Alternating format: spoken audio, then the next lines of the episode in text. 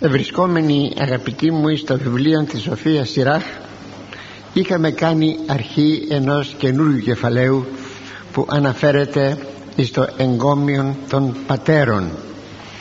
Και και αυτή την πλευρά ότι ο Ιερός Συγγραφεύς ήθελε να δείξει κάποια πρόσωπα που ιδιαίτερα συνετέλεσαν στην δημιουργία του λαού του Ισραήλ προκειμένου να έλθει ο Υιός του Θεού να ανθρωπίσει δηλαδή για να εισέλθει ο Θεός μέσα στην ιστορία. Αυτό μην το ξεχνάμε ποτέ. Και βεβαίως ο Θεός εισέρχεται στην ιστορία. Έτσι λοιπόν είδαμε την περασμένη φορά μερικά ονόματα μεγάλα που συνετέλεσαν στην δημιουργία του λαού του Θεού ή την προφύλαξη του λαού του Θεού από έναν φοβερό εχθρόν που λέγεται ειδωλολατρία συνεχίζομαι και τελειώνουμε φέτος. Είμαι θα εις το 46ο κεφάλαιο εις τον 11ο στίχων.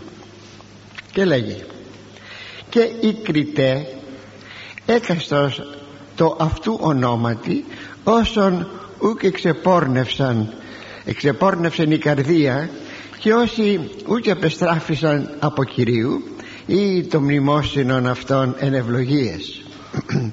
Και το 13ο χωρίο ηγαπημένος υποκυρίου αυτού Σαμουήλ προφήτης Κυρίου κατέστησε βασιλείαν και έχρισεν άρχοντας επί των λαών αυτού. Και η απόδοση και των δύο χωρίων μαζί. Ας θυμηθούμε όμως και τους κριτάς τον καθένα με το όνομά του. Εκείνους των οποίων η καρδία δεν διεφθάρει ώστε να παρασυρθούν στην αμαρτωλή λατρεία των ειδόλων και δεν απεμακρύνθησαν από τον Κύριο ας είναι η μνήμη των γεμάτη εγκόμια και ευλογίες. Ο Σαμουήλ ο προφήτης Κυρίου ο ηγαπημένος από τον Κύριο αυτός εγκατέστησε το βασιλικό πολίτευμα μεταξύ των Ισραηλιτών και έχρισε βασιλής δια των λαών του. Οι κριτέ αγαπητοί μου κυβερνούσαν των λαών σύμφωνα με το θέλημα του Θεού.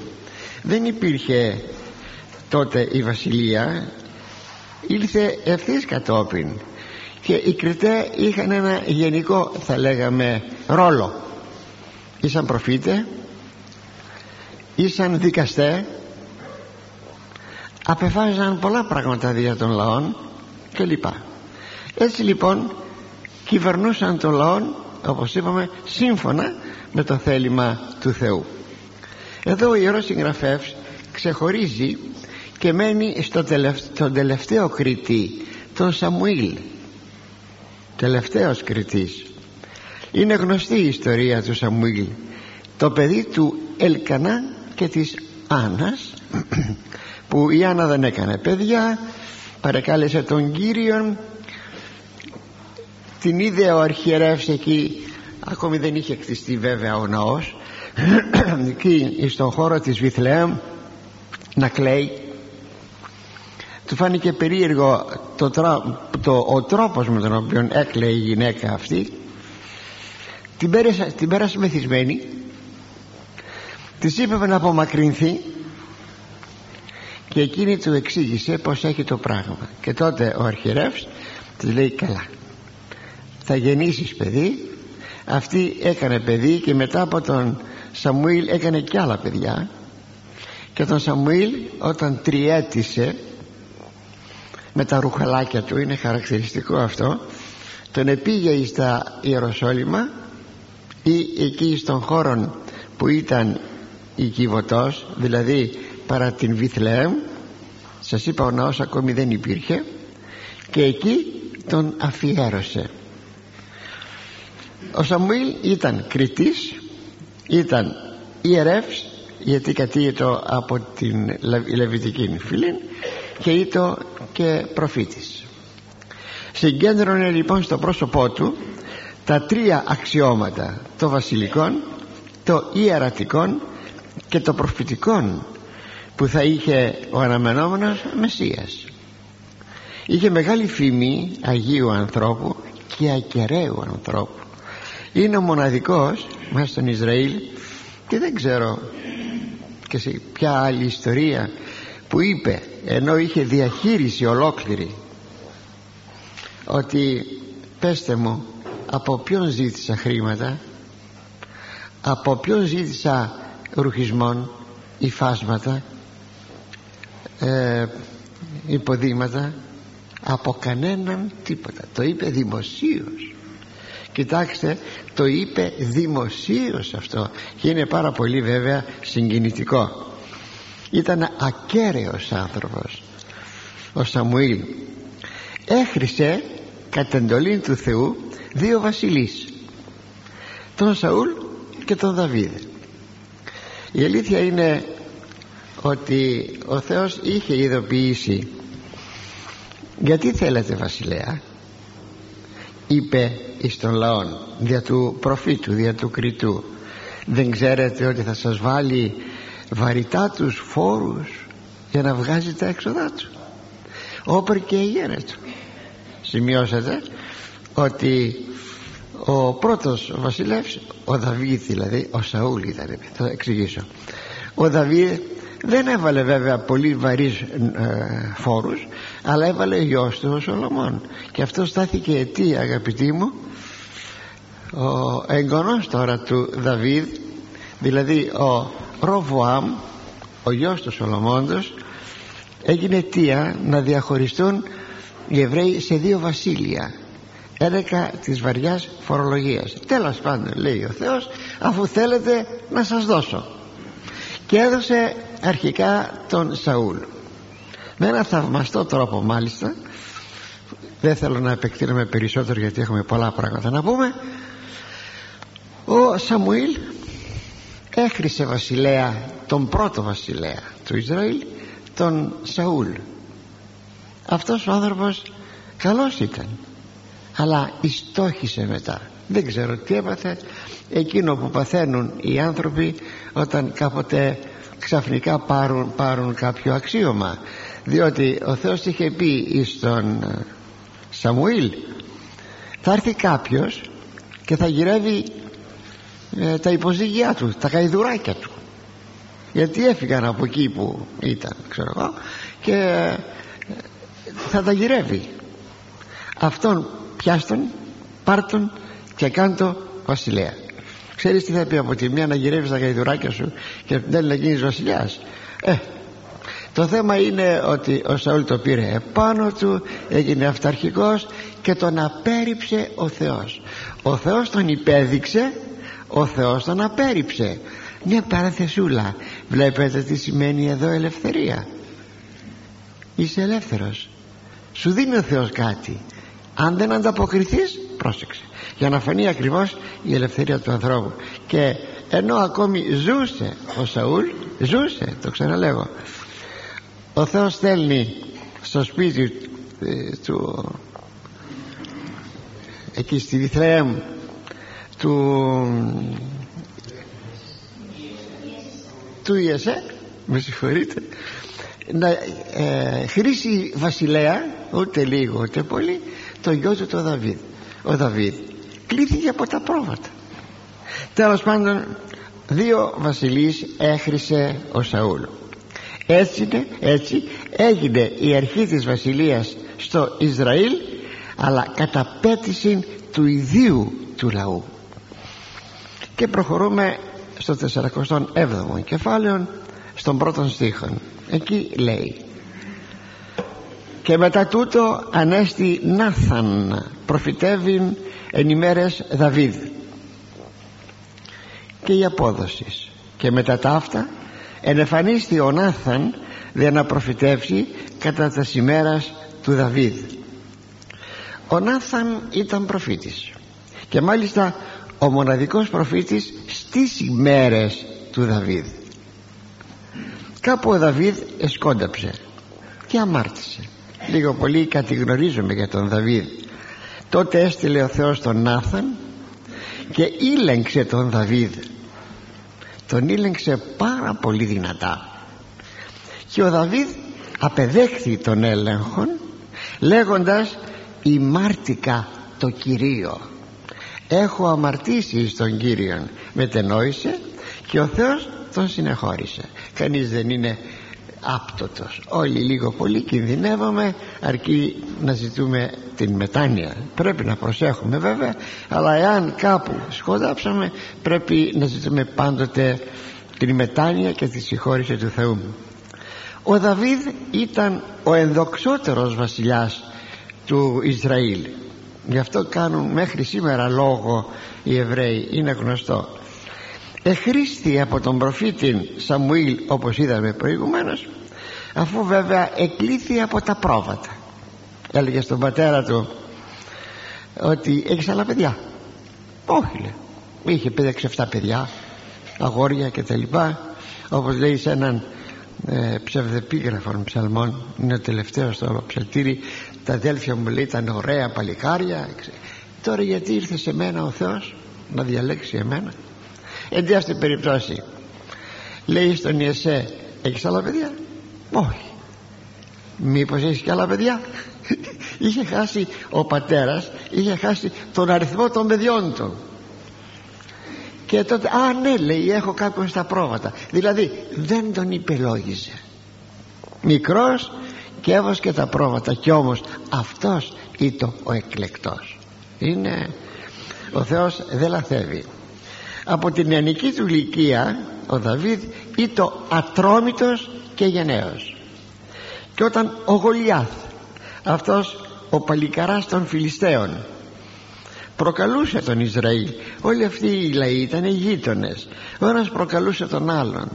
Έσπευσε τότε ο Δαβίδ και τον ενίκησε και τον εφώνεψε.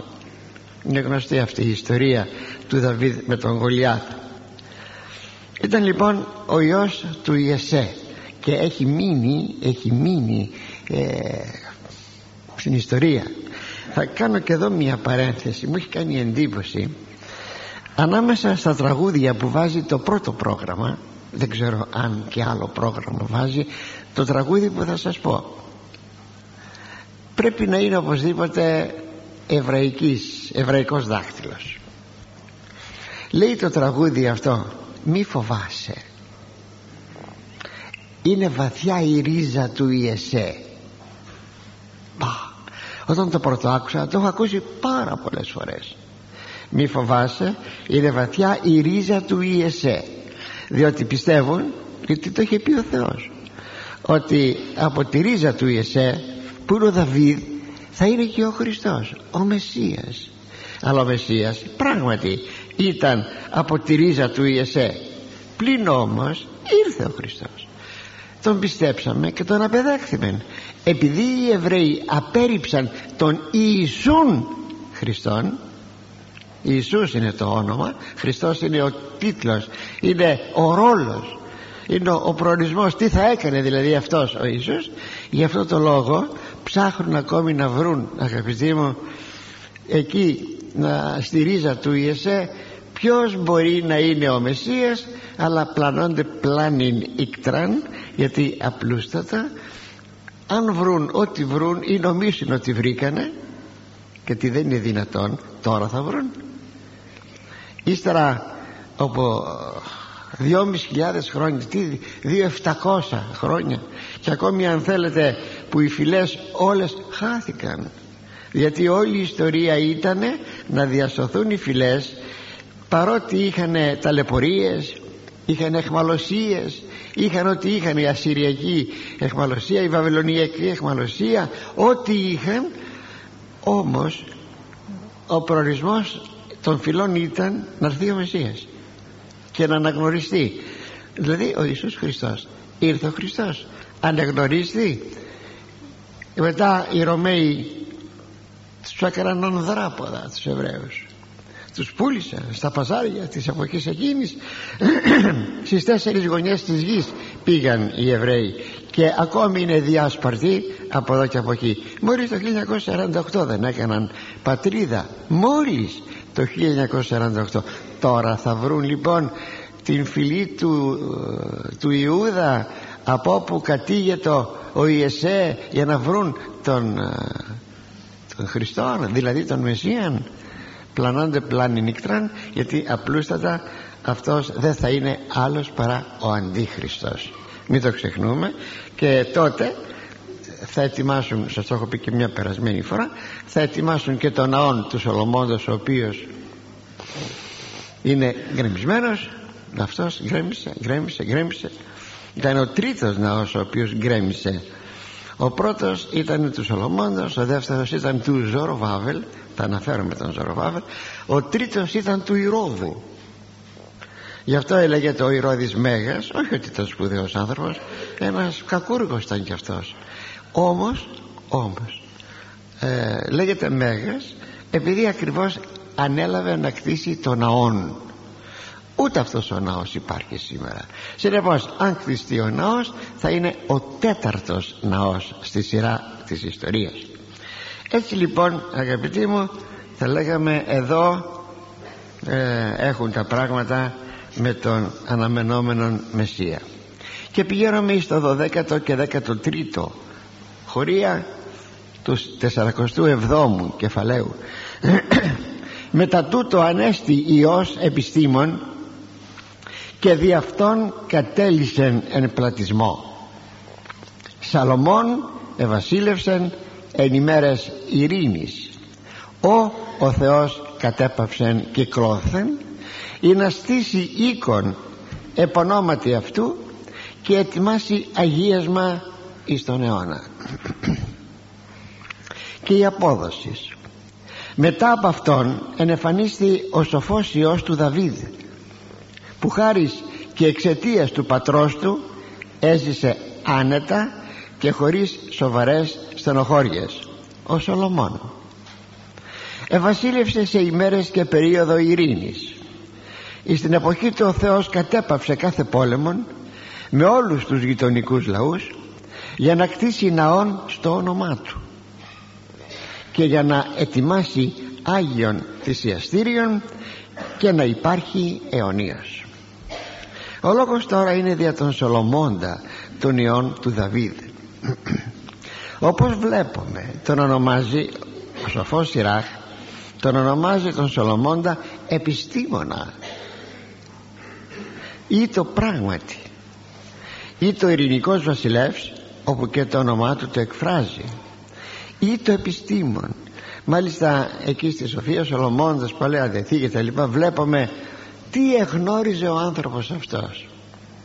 Θα τα λέγαμε με σύγχρονα ονόματα τι ζωολογία, τι φυτολογία τι χαρακτηρολογία ε, τι μετεωρολογία τι αστρονομία. Τα πάντα εγνώριζε. Τι κοινωνιολογία τα πάντα τα πάντα εγνώριζε. Ψυχολογία εθιμίστε εκείνη την ιστορία που δύο γυναίκες διεκδικούσαν ένα μωρό διότι η μία πως καίγειρε και το πλάκωσε το παιδάκι και το έσκασε στο κρεβάτι της και ε, ζητούσε το παιδί της Ελληνής.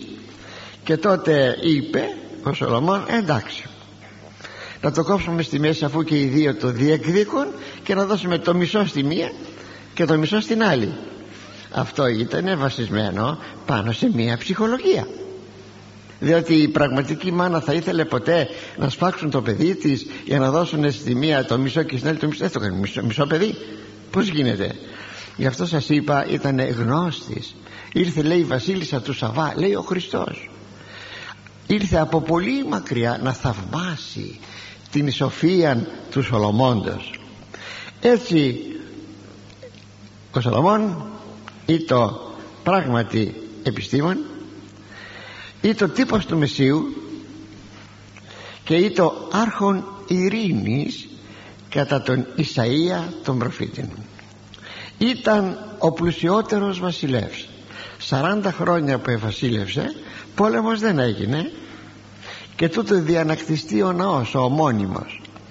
Αλλά έτσι εμάζευε χρήματα πάρα πολλά. Το ασίμι ήταν κατώτερο πράγμα το χρυσάφι ήταν μάζευε λοιπόν μάζευε. Ακριβώς για να έχουν να πληρώσουν ε, το, τους εργάτες για να γίνει ο ναός και τα λοιπά και τα λοιπά. Αφού λέγει η τύχη είχαν επένδυση από πλάκες χρυσού και τα καρφιά ήταν ασημένια σκεφτείτε. Έτσι λοιπόν ήταν ο πλουσιότερος βασιλεύς προς ε, αυτός οικοδόμησε τον ομώνυμον λαό του Θεού ε; λέμε ο ναός του Σολομώντος. Παρά την καταπληκτική του σοφία που είχε ως δώρον από τον Θεό ο Σολομών εν δεν επρόσεξε μερικά πράγματα και παντρεύτηκε αλοθρίσκους γυναίκας. Αλοθρίσκους γυναίκας. Πράγμα απαράδεκτο ο νόμος το απειγόρευε αυτό ρητός. Αυτό σημαίνει το πόσο πρέπει όλοι να προσέχουμε σε οποιαδήποτε ηλικία και να είμαστε και το θέμα της πιστεώς μας και το θέμα του ήθους μας. Αυτές, αυτές τι ζήτησαν. Τον επόμενο. Ζήτησαν η καθεμιά να οικοδομήσει ο Σολομών ο άνδρας, ο σύζυγος της καθεμιάς ένα ναό της πατρόας της θρησκείας. Δηλαδή αυτό που πίστευε αυτή θα μου φτιάξεις ένα ναό η μία θα μου φτιάξεις ένα ναό να λέει η άλλη.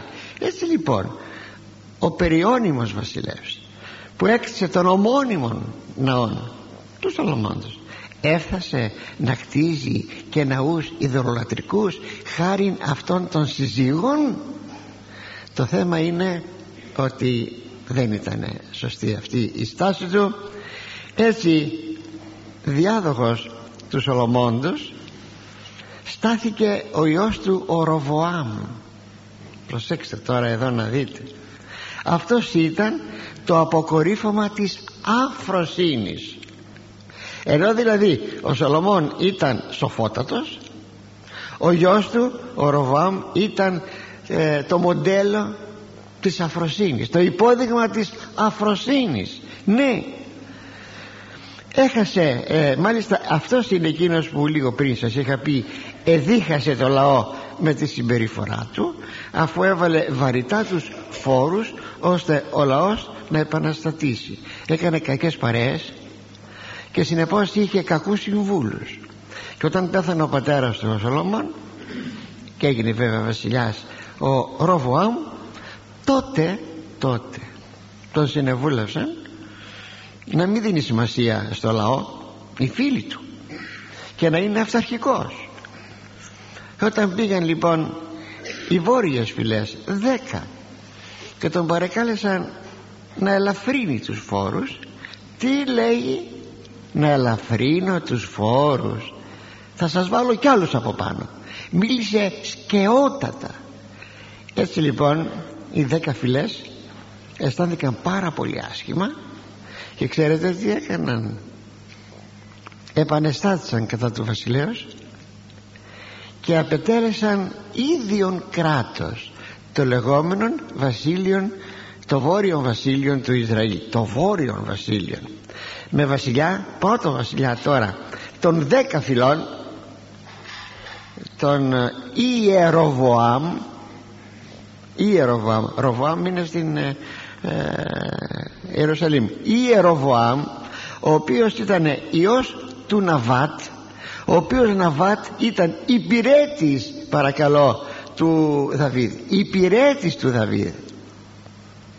Από αυτόν έπιασαν τώρα και έκαναν βασιλέα. Και τον νότιον βασίλειον που έμεινε είχε βέβαια δύο μονοφυλές τη φυλή του Ιούδα και τη φυλή του Βενιαμίν. Από τη φυλή του Ιούδα κατήγεται και ο βασιλεύς δηλαδή ο γιος του Σολομώντος έτσι το βόρειον βασίλειον έπεσε στην ιδεολατρία και τη διαφθορά όπου τελικά υπεδουλώθη εις τους Ασσυρίους. Δεν έχουμε παραθυμηθούμε τον προφήτη Λία που στην εποχή του ελέγχει τους βασιλείς του βορείου βασιλείου δυστυχώς δεν έχουμε παρά να θυμηθούμε εκείνη τη φοβερή βασίλισσα την Ιεζάβελ και τον άνδρα της τον Αχάβ. Ο Αχάβ ήταν μεν Εβραίος η Ιεζάβελ όμως όχι. Ήταν η Συροφινίκησα ήταν η δωρολάτρης και ήθελε να επιβάλλει αυτή το δικό της το θρήσκευμα. Φοβερόν. Το νότιο βασίλειο έμεινε βέβαια πιστόνι στον Θεό. Φυσικά σε μια φοβερή και αυτό παρακμή που ελέγχει ο προφήτης Ιεζεκιήλ ξέρετε όλα αυτά είναι δεμένα το ένα με το άλλο που όταν κανείς αναλύει όλες αυτές τις ιστορίες βλέπει και θαυμάζει και διδάσκεται αν θέλει βεβαίως να διδάσκεται. Και πηγαίνουμε στον πρώτον στίχον του 48ου κεφαλαίου και ανέστη Ηλίας. Σας είπα παίρνει τους κυριωτέρους ο ιερός συγγραφεύς και τους αναλύει λιγάκι άλλους επενεί άλλους δεν επενεί. Και ανέστη Ηλίας προφήτης ως πυρ και ο λόγος αυτού ως λαμπάς εκέτο. Και οι απόδοσες. Και κατόπιν ανεφάνει ο προφήτης Ηλίας όμοιος λόγω του ζήλου του προσφωτιάν και ο λόγος του έκαιε και φώτιζε σαν λαμπάδα. Εδώ αγαπητοί μου εξυμνεί ο Ιερός Συγγραφεύς τον προφήτη Ηλία. Όταν χαρακτηρίζει τον προφήτη ως πυρ δηλώνει την θερμή αγάπη του Ηλία προς τον Κύριον. Εξάλλου το όνομα Ηλίας προσέξτε το λάμδα είναι η ρίζα Ελοχήμ Ηλίας είναι η ρίζα το λάμδα σημαίνει Θεός μου είναι ο Κύριος ο Ιερός Συγγραφεύς αναφέρει δέκα χαρακτηριστικά γεγονότα της ζωής του που σφραγίζουν την όλη του δράση. Την πείνα που επέφερε στο λαό του Βορείου Βασιλείου με τον αποκλεισμό της βροχής για 3,5 χρόνια. Το ενθυμίστε; Μια μικρή παρένθεση. Όταν θα ξανάρθει γιατί θα ξανάρθει ο προφήτης Ηλίας. Πάλι θα επιφέρει στις ημέρες του Αντιχρίστου αναβροχιά. Και τότε ο κόσμος θα πηγαίνει στον Αντίχριστο και θα λέει πεινάμε, ξηρασία, τι θα κάνουμε εκείνος θα πει και τι είμαι Θεός για να σας δώσω βροχή. Α ώστε λοιπόν θα ομολογήσεις ο Αντίχριστε ότι δεν είσαι Θεός τέλος πάντων το θέμα είναι ότι θα κρατήσει τον καιρόν κλεισμένο δηλαδή τον ουρανό κλεισμένον από βροχή. Εκεί αναγνωρίζουμε από μια ενέργεια την παρουσία του προφήτη Ηλία. Στην ξηρασία εκείνη βέβαια τότε εκινδύνευσαν και άνθρωποι και ζώα έριψε με την προσευχή του τρεις φορές φωτιά από τον ουρανό. Τη μια φορά να καούν τα επί του θυσιαστηρίου ξύλα και σφάγια στο Καρμίλιον όρος. Το ενθυμίστε. Και δύο φορές εναντίον των στρατιωτών που εστάλησαν να τον συλλάβουν. Ακόμη προέβη στην νεκρανάσταση του Ιού της Χήρας στα σάρεπτα της Φινίκης στη δημορία και θανάτωση ασεβών βασιλέων όπως ο Χοζίας και ο Ιωράμ. Να λογαριαστεί ακόμα και η τιμωρία της Ιεζάβελ που της είπε θα σε φάνε τα σκυλιά έτσι και έγινε. Τέλος πάντων. Ακόμη ο ίδιος εδέχθη έλεγχον από τον Θεό εις το Σινά για τη δηλία του. Δηλία του. Τόσο τολμηρός ναι γιατί όταν έφτασε στο Σινά στο όρος Χορίβ του λέει ο Θεός Ηλία πως από εδώ; Φοβήθηκες φοβήθηκες την Ιεζάβελ γιατί είπε θα τον σκοτώσει τον Ηλία σαν έναν από εκείνους που σκότωσε τους ιερείς τους δικούς μου ακόμη ο Ηλίας έχρισε προφήτην των Ελισέων και τέλος ανελήφθη εις τους ουρανούς με πύρινον άρμα. Λέγουν ερμηνευτέ ότι το άρμα που τον άρπαξε ήταν άγγελοι. Ο Ιερός Χρυσόστομος τον αποκαλεί ουρανομίκην και θείαν ψυχήν όπως και γενναίων και υψηλών. Το πολιτίκιο του τον αποκαλεί δεύτερον πρόδρομο της παρουσίας Χριστού. Ναι την πρώτη φορά ήταν ο πρόδρομος ο Ιωάννης ο πρόδρομος. Στην πρώτη παρουσία του Χριστού στη δεύτερη παρουσία του Χριστού θα είναι ο Ηλίας. Αναμένεται ότι θα επανέλθει πρώτης τελικής κρίσεως και θα κηρύξει μετάνοια εις τον Ισραήλ. Θα δείξει τον Αντίκριστο θα πει αυτός είναι και μαζί με τον Ενόχ θα θανατωθεί από τον Αντίχριστο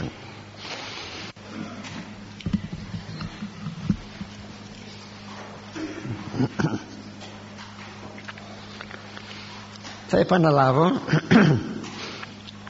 ότι αναμένεται ότι θα επανέλθει ο προφήτης Ηλίας πρώτης τελικής κρίσεως και θα κηρύξει όπως σας είπα μετάνοια εις τον Ισραήλ. Θα δείξει τον Αντίχριστον και μαζί με τον Ενόχ ο οποίος και αυτός δεν εγνώρισε θάνατον ενθυμίστε είχαμε αναφερθεί ότι ηρπάγει εις τον ουρανόν θα θανατωθεί μαζί με τον Αντίχριστον. Και εκεί θα δουν και την Ανάσταση των δύο αυτών προφητών θα τη δουν όλη η γη. Και σας είχα υπογραμμίσει ότι θα επαναλάβω ότι αναμένεται ότι θα επανέλθει ο προφήτης Ηλίας πρώτης τελικής κρίσεως και θα κηρύξει όπως σας είπα μετάνοια εις τον Ισραήλ. Θα δείξει τον Αντίχριστον και μαζί με τον Ενόχ ο οποίος και αυτός δεν εγνώρισε θάνατον ενθυμίστε είχαμε αναφερθεί ότι ηρπάγει εις τον ουρανόν θα θανατωθεί μαζί με τον Αντίχριστον. Και εκεί θα δουν και την Ανάσταση των δύο αυτών προφητών θα τη δουν όλη η γη και σας είχα υπογραμμίσει ότι αυτό προσδιορίζει την εποχή της τηλεοράσεως. Πως θα μπορούσαν να δουν από την πλατεία της ιστορικής Ιερουσαλήμ τον θάνατο το κρέμασμα αυτών των δύο προφητών από τον ε, Αντίχριστον. Και αυτό ξέρετε μερικά τέτοια έμεσα έχουμε αρκετά στην Αγία Γραφή αρκετά. Μας προσδιορίζουν εκείνα που δεν θα μπορούσαν αλλιώτικα να προσδιοριστούν θα πρέπει λοιπόν αυτά που θα συμβούν στο τέλος θα είναι όταν θα έχει ε, εφευρεθεί η, η τηλεόραση. Λέει τίποτε αυτό; Λέει. Χαρακτηριστικά γράφει ο Σιράχ για τον προφήτη Ηλία. Δύο αιώνες, τρεις αιώνες προ Χριστού μακάρι οι ειδώντες σε οι αγαπήσει και κοσμημένοι και γαριμής ζωή ζησόμεθα. Είναι ένας αποκαλυπτικός στίχος που σημαίνει μακάρι είναι εκείνοι που σε είδαν ιστολισμένοι με την αγάπη του Θεού. Και εμείς ασφαλώς και βεβαίως θα ζήσουμε τότε κατά τη Δευτέρα παρουσία του Χριστού όταν θα, όταν θα εμφανιστεί ώστε θα ξαναδούμε. Και ευτυχείς εκείνοι οι οποίοι θα ξαναδούν τον Ηλία. Αυτό είναι πια η τελευταία πράξη της ιστορίας. Ο Ηλίας έζησε 800 χρόνια προ Χριστού ο σοφός Ιράχ είναι περίπου 2 τρίτος αιώνας προ Χριστού για να λάβουμε μια εικόνα της μεγάλης προσωπικότητας του προφήτη Ηλία αρκεί να θυμίσουμε ότι ο προφήτης Ηλίας έλαβε μέρος μαζί με τον Μωυσή ή στην μεταμόρφωση του Χριστού. Διότι είναι όπως είπαμε ο δεύτερος πρόδρομος της παρουσίας Χριστού. Και πηγαίνουμε στο 408 κεφάλαιο ή στον 12ο στίχον. Ηλίας ως εν λέλαπη εσκεπάστη και Ελισεέ ενεπλήστη πνεύματος αυτού. Και η απόδοση. Τι ούτως υπήρξε ο Ηλίας ο οποίος εσκεπάστη δια της λέλαπος και καταιγίδος. Και τότε ο Ελισέος ενεπλήστη από το προφητικό πνεύμα χάρισμα δηλαδή του Ηλία. Ξέρετε πως έγινε το θέμα όταν ανελήφθη και ζητούσε δεύτερον μεγαλύτερο ε, χάρισμα. Το μεγαλύτερο ακούστε να δείτε πως είχε. Εκεί ομιλεί περί των ιών των προφητών που σημαίνει ότι ο Ηλίας συγγνώμη, ο Ηλισέος ήταν θα λέγαμε ο πρωτότοκος τρόποντινα πνευματικά του Ηλία σε σχέση με τους άλλους προφήτες οι οποίοι παρακολουθούσαν και μάλιστα είδαν και αυτή την ανάληψη του Ηλία. Και συνήθως κατά τον νόμο ο πρωτότοκος έπαιρνε διπλάσιο μερίδιο από την, από την ε, περιουσία του πατέρα του.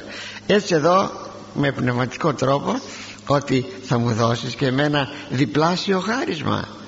Του λέει ο Ηλίας κοίταξε να δεις πολλά ζήτησες αλλά εγώ θα σου πετάξω τη μιλωτή μου την προβιά μου αυτή που φοράω.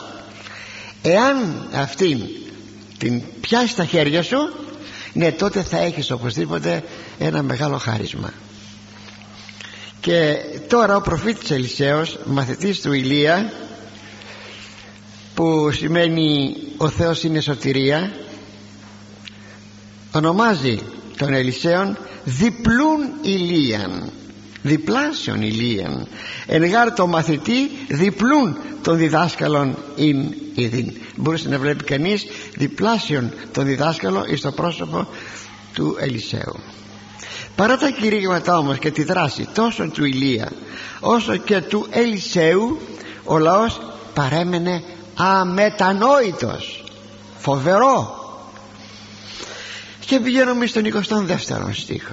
Επίησε Εζεκίας το αρεστόν Κυρίο και ενίσχυσε ενωδής Δαβίδ του πατρός αυτού ας ερετήλατο Ισαΐας ο προφήτης ο Μέγας και πιστός ενωράσει αυτού. Και η απόδοση. Εισήκουσεν ο Θεός αυτούς διότι ο βασιλεύς Εζεκίας τώρα περί του Αζακίου του βασιλέως Εζεκίου ο λόγος επίησε το αρεστόν εις τον Κύριον και δείχθη στερεός και ισχυρός εις τους δρόμους της αρετής κατά τους οποίους συμπεριεφέρετο και ζούσε ο Δαβίδ ο προγονός του. Τους δρόμους αυτούς συνέστησε και παρήγγειλε εις αυτόν ο Ισαΐας ο προφήτης. Ο Μέγας και αξιόπιστος εις τις προφητικές του οράσεις ακολουθεί εδώ το εγκόμιον του βασιλέως Εζεκίου ήταν σπουδαίος ο Εζεκίας. Ήταν συνεργαζόμενος με τον προφήτη Ισαΐα.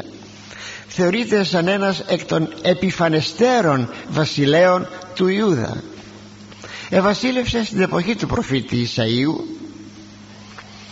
Κάποτε ασθένησε ο Εζεκίας μέχρι θανάτου και τότε ήρθε ο, ο Ισαΐας ο προφήτης και του λέει τάξον τα του οίκου σου γιατί θα πεθάνεις δηλαδή κάνε την διαθήκη σου γιατί θα πεθάνεις. Τότε ο Ιζεκίας συγκλονίστηκε γύρισε από την άλλη μεριά του κρεβατιού του που ήταν ο τείχος και εκεί έκλαψε πικρά. Κάτω στην αυλή κατέβηκε ο Ισαΐας και του λέει ο Θεός του Ισαΐου ανέβα επάνω ο Εζεκίας έκλαψε γι' αυτό. Και πες του ότι του χαρίζω ακόμα 15 χρόνια ζωής. Θα γίνει καλά και θα ζήσει ακόμη 15 χρόνια. Και ο Εζεκίας ερωτά τι σημάδι μπορεί να έχει κανείς ότι δεν θα πεθάνει αλλά θα ζήσει; Ζήτησε σημάδι. Και ο Ισαΐας του λέγει ότι η σκιά του ηλιακού ορολογίου θα ανεβεί 10 βαθμούς. Είχαν ορολόγιο ηλιακό. Έχουμε και εμείς σήμερα ηλιακά ορολόγια. Δηλαδή 10 σκαλοπάτια ώστε ο ήλιος να γυρίσει πίσω στην πορεία του. Δηλαδή ο ήλιος όπως πήγε να δύσει θα γυρίσει πίσω 10 σκαλοπάτια. Έχει λεπτομέρειες αλλά δεν σας λέγω προσευχήθη ο Ισαΐας και ο ήλιος αγαπητοί μου εστράφει 10 βαθμούς. Δηλαδή έκανε μια κίνηση αντίστροφη. Προς Ανατολάς εστράφει ο ήλιος. Το καταπληκτικό είναι ότι στα ηλεκτρονικά εργαστήρια της ΝΑΣΑ στην Αμερική ευρέθη αυτή η ανώμαλη πορεία του ηλίου όπως και το σταμάτημα του ηλίου επί Ιησού του Ναβί που λέγαμε μια περασμένη φορά. Είναι καταπληκτικά πράγματα αυτά. Ο προφήτης Ισαΐας εκλήθη μεγαλοφωνότατος και πέμπτος Ευαγγελιστής των παθημάτων του Χριστού. Και πηγαίνουμε 41 κεφάλαιο στίχη 1, 2, 4 μνημόσυνον Ιωσίου Ιωσίου Ιώτα Ωμέγα Σίγμα Ιώτα Ιωσίου. Αυτός κατευθύνθη εν επιστροφή λαού και εξήρε δελίγματα ανομίας.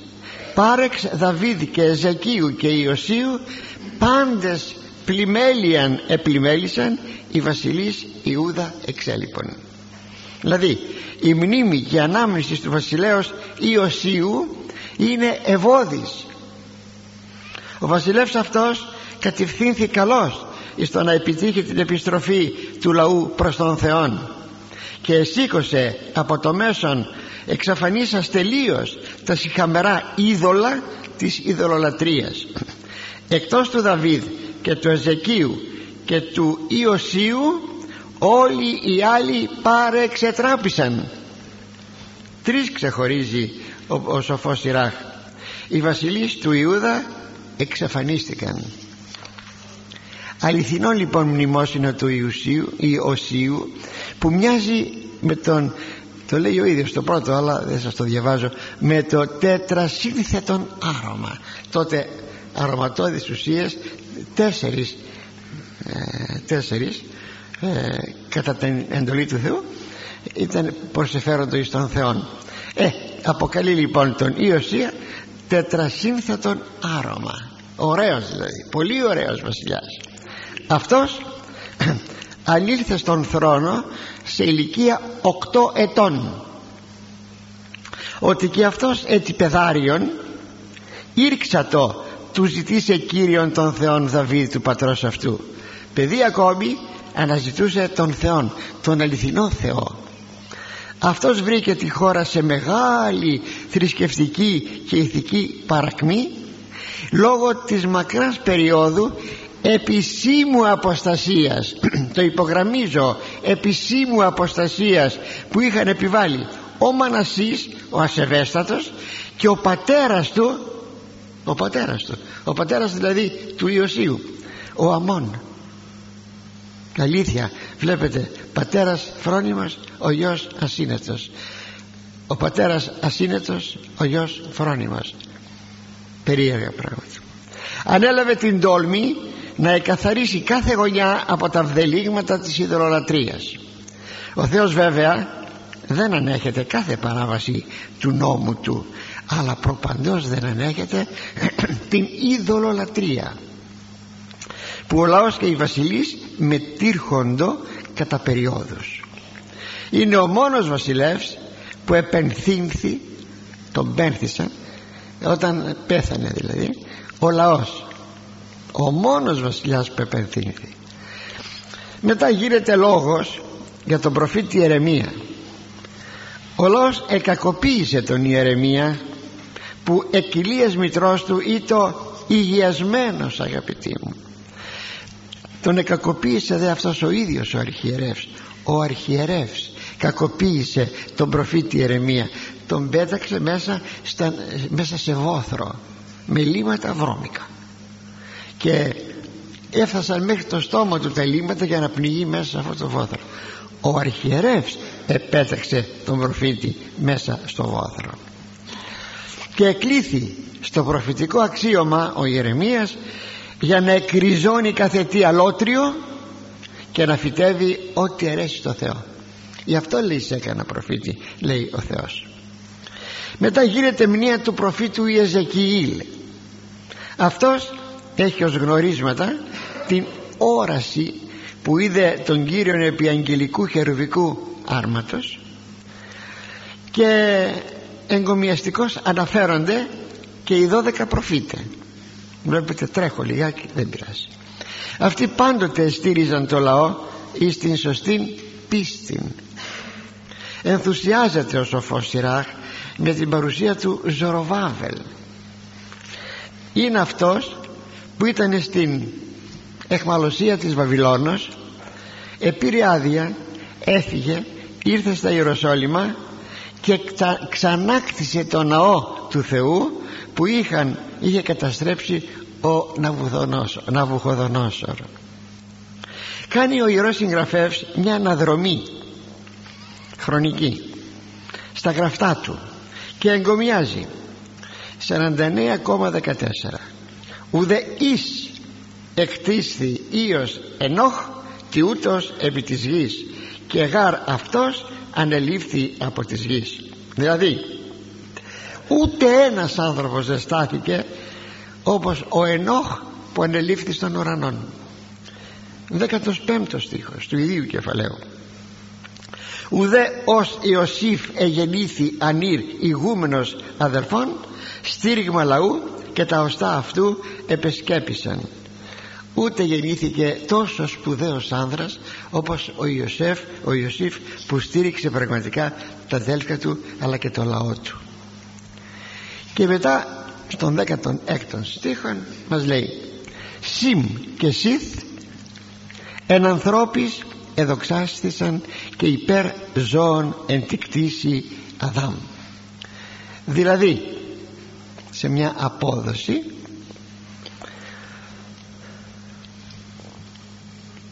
ότι σπουδαίοι στάθηκαν πολύ σπουδαίοι στάθηκαν.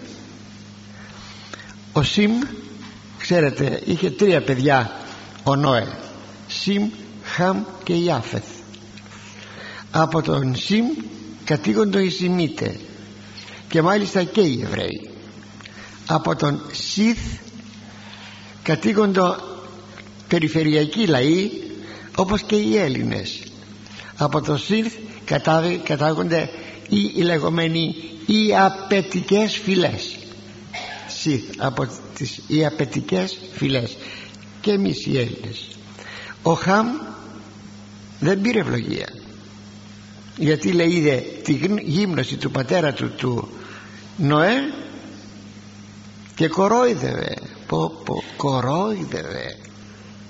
Και είπε μάλιστα να υπηρετεί ο Χαμ τους δύο άλλους απογόνους τους Σιθ και του Σιμ. Είναι γνωστό ότι ο Χριστός κατάγεται από τον Σιμ. Σιμ Χαμ λέμε και η Άφεθ αυτά μπορείτε να τα δείτε στη γενεαλογία την ανιούσα που καταχωρεί ο Λουκάς στο Ευαγγελιό του. Και προχωρεί τώρα ο σοφός Σύραχ εις τον επίλογο του όλου βιβλίου. Στον επίλογο. Ακούστε τι γράφει. Σε απόδοση σας διαβάζω όχι το κείμενο διδασκαλίαν συνέσεως και γνώσεως ορθής εχάραξα εις το βιβλίο αυτό. Αυτό που αναλύσαμε εμείς τόσα χρόνια. Εγώ ο Ιησούς ο Υιός του Σιράχ ο Ιεροσολυμίτης που εξέχισε ως βροχήν από την καρδία του σοφία αληθινή. Μακάριος είναι εκείνος ο οποίος θα ενασχολείται και θα ενδιατρίβει εις αυτά και ώστε θα θέσει ταύτα στην καρδία του θα γίνει σοφός και συνετός. Διότι εάν τα πράττει και τα εφαρμόζει θα γίνει δυνατός σε όλα επειδή το φως του Κυρίου θα είναι στην πορεία και τα βήματά του. Και τέλος το όλο βιβλίο κατακλείεται το όλο σύγγραμμα με μία προσευχή που θα διαβάσουμε μόνο σε απόδοση και αποσπασματικά γιατί δεν έχουμε χρόνο δυστυχώς. Κάποια κύρια σημεία και σε απόδοση. Ακούστε πως κλείνει λοιπόν αυτή η περίφημη προσευχή του, του, του σοφού Σιράχ ε, με το τέλος πια του θαυμασίου και θεοπνεύστου αυτού βιβλίου γράφει. Θα σε δοξολογήσω Κύριε Βασιλεύ. Θα υμνολογήσω σε τον Θεόν τον σωτήρα μου. Και συνεχίζει. Παρεκάλεσα τον Κύριον τον πατέρα του Κυρίου μου να μην με εγκαταλείψει στα σημέρα της θλίψεώς μου εις εποχή που επικρατούν οι περήφανοι και δεν υπάρχει βοήθεια καμία από αυτούς όταν ακόμη είμαι νεότερος πριν υπεριπλανηθώ εις διάφορα μέρη εζήτησα δια της προσευχής μου ειλικρινώς σοφίαν. Ενώπιον του ναού σου εζητούσα επιμόνως και με πίστην αυτήν τη σοφία. Και μέχρι τέλους της ζωής μου θα την ζητώ τη σοφία.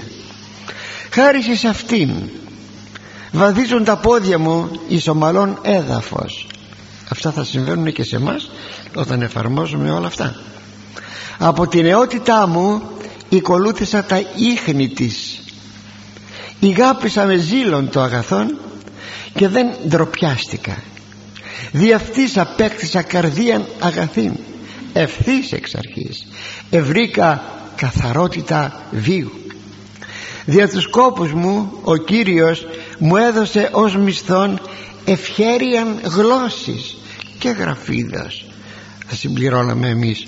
Και με αυτήν θα δοξολογώ τον Κύριον.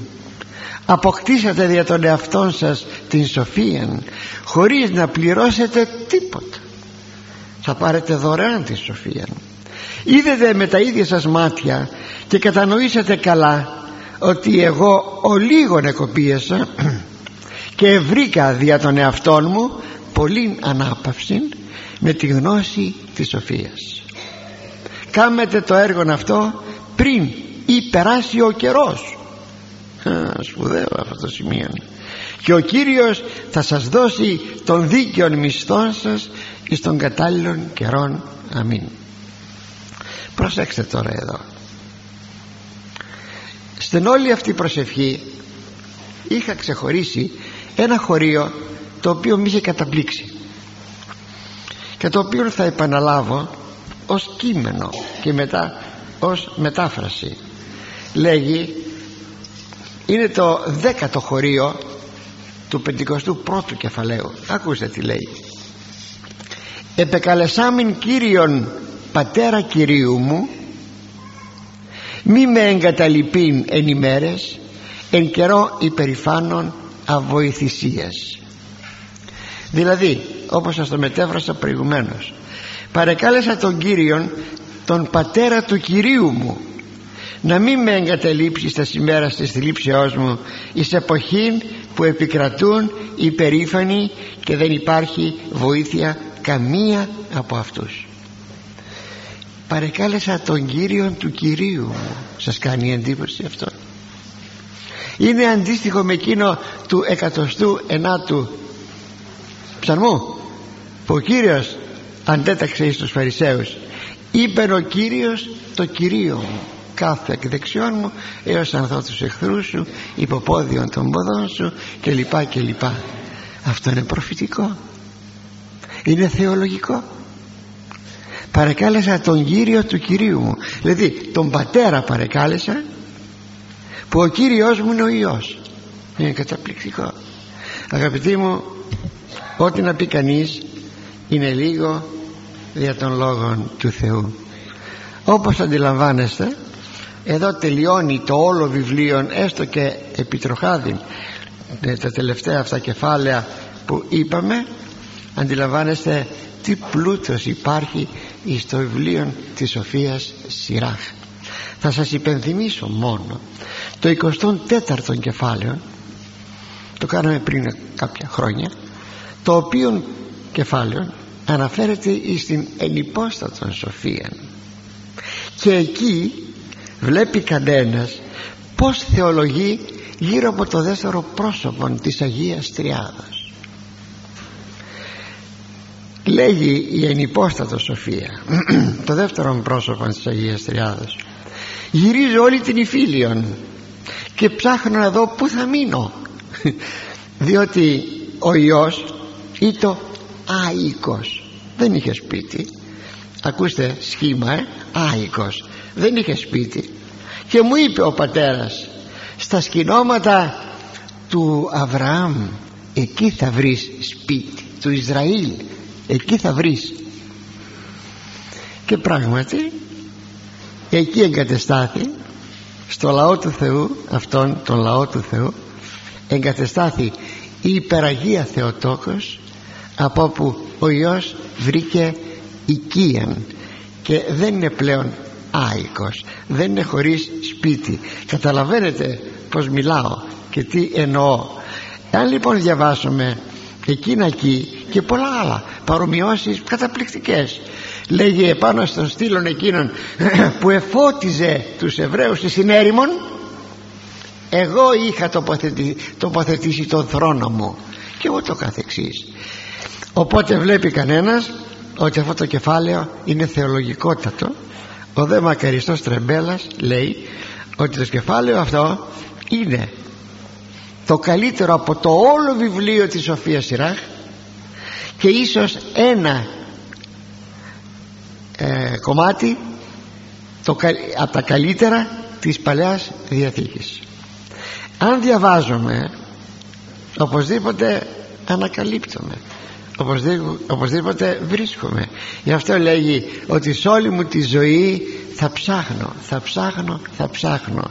Και θα ήθελα πάντα να βρίσκω. Γιατί αυτή θα είναι ε, η αμοιβή μου. Και τι λέγει μετά; Ότι προσέξτε πριν ή περάσει ο καιρός. Γιατί μετά όταν περάσει ο καιρός αφήσουμε τα εφηβικά μας χρόνια τα νεανικά μας και τα λοιπά και τα λοιπά. Μετά μπαίνουν σκοτούρες, φουρτούνες. Μετά η υγεία δεν ακολουθεί και δεν μπορούμε, δεν έχουμε πια καιρό δεν έχουμε διάθεση πλέον να καθίσουμε να ερευνούμε.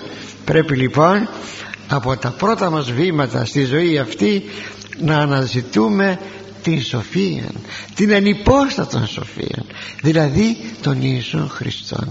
Έτσι μόνο αγαπητοί μου θα μπορέσουμε να έχουμε πραγματικά την αιώνιον ζωή. Πιστεύω με όλα αυτά που είπαμε παρότι που θα κάνω μία γενίκευση του όλου θέματος μετά, ευθύς μετά ότι είδαμε πόση ωφέλεια έχει, είχε το βιβλίο αυτό και μάλιστα όλα τα βιβλία εννοείται της Παλαιάς Διαθήκης που υποτιμούμε την Παλαιά Διαθήκη πόσα πράγματα μπορεί να μας δώσει. Αρκεί να έχουμε ευλάβεια και προσοχή στην μελέτη που θα κάνουμε εις τον Λόγο του Θεού. Αυτό είναι πάρα πολύ μεγάλο και πάρα πολύ σημαντικό και βέβαια το κέρδος μας θα είναι αυτό. Ο Κύριος είπε ερευνάτε τα γραφάς στην εποχή του ήταν οι, οι, οι γραφές της Παλαιάς Διαθήκης. Γιατί αυτές μιλάνε για μένα είπε ο Κύριος. Αυτές μιλάνε για μένα. Έτσι λοιπόν όταν ερευνούμε τις γραφές στην πραγματικότητα τι κάνουμε; Δυναμώνουμε την πίστη μας στο θεανθρώπινο πρόσωπο του Χριστού. Και αυτό βέβαια θα είναι και το μεγάλο μας κέρδος ήθε ο Κύριος να μας ευλογεί και να πηγαίνουμε πάντα μπροστά με φωτοδότην πάντοτε το λόγο το δικό του